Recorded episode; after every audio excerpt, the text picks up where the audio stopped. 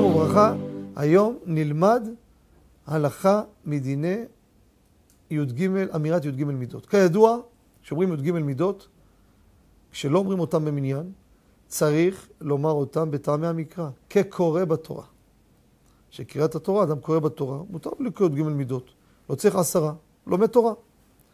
מה קורה כשאדם קורא את י"ג מידות בתרגום?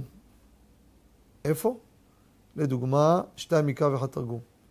שם את התרגום אסור לקרוא בטעמים, שיש שתיים מקרא ואחד תרגום. אבל מה קורה באופן שהוא קורא תרגום? האם הוא רשאי, מה זה רשאי? צריך לקרוא בטעמי המקרא או לא?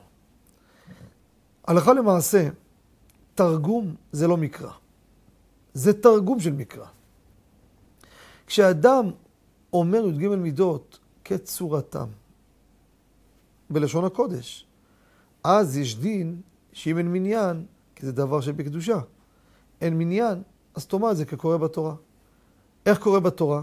בתורה איך כתוב י"ג מידות. תרגום אומקלו זה לא בתורה. זה אומקלו סגר, לאחר זמן עשה את התרגום. זה לא מקרא. וממילא, אין שום בעיה לקרוא את זה בלי טעמים. וזה לא נכנס לגדר אמירת דבר שבקדושה. אמירת דבר שבקדושה זה כצורתו, כמו שהוא כתוב בתורה. בלשון הקודש. נהיה תרגום?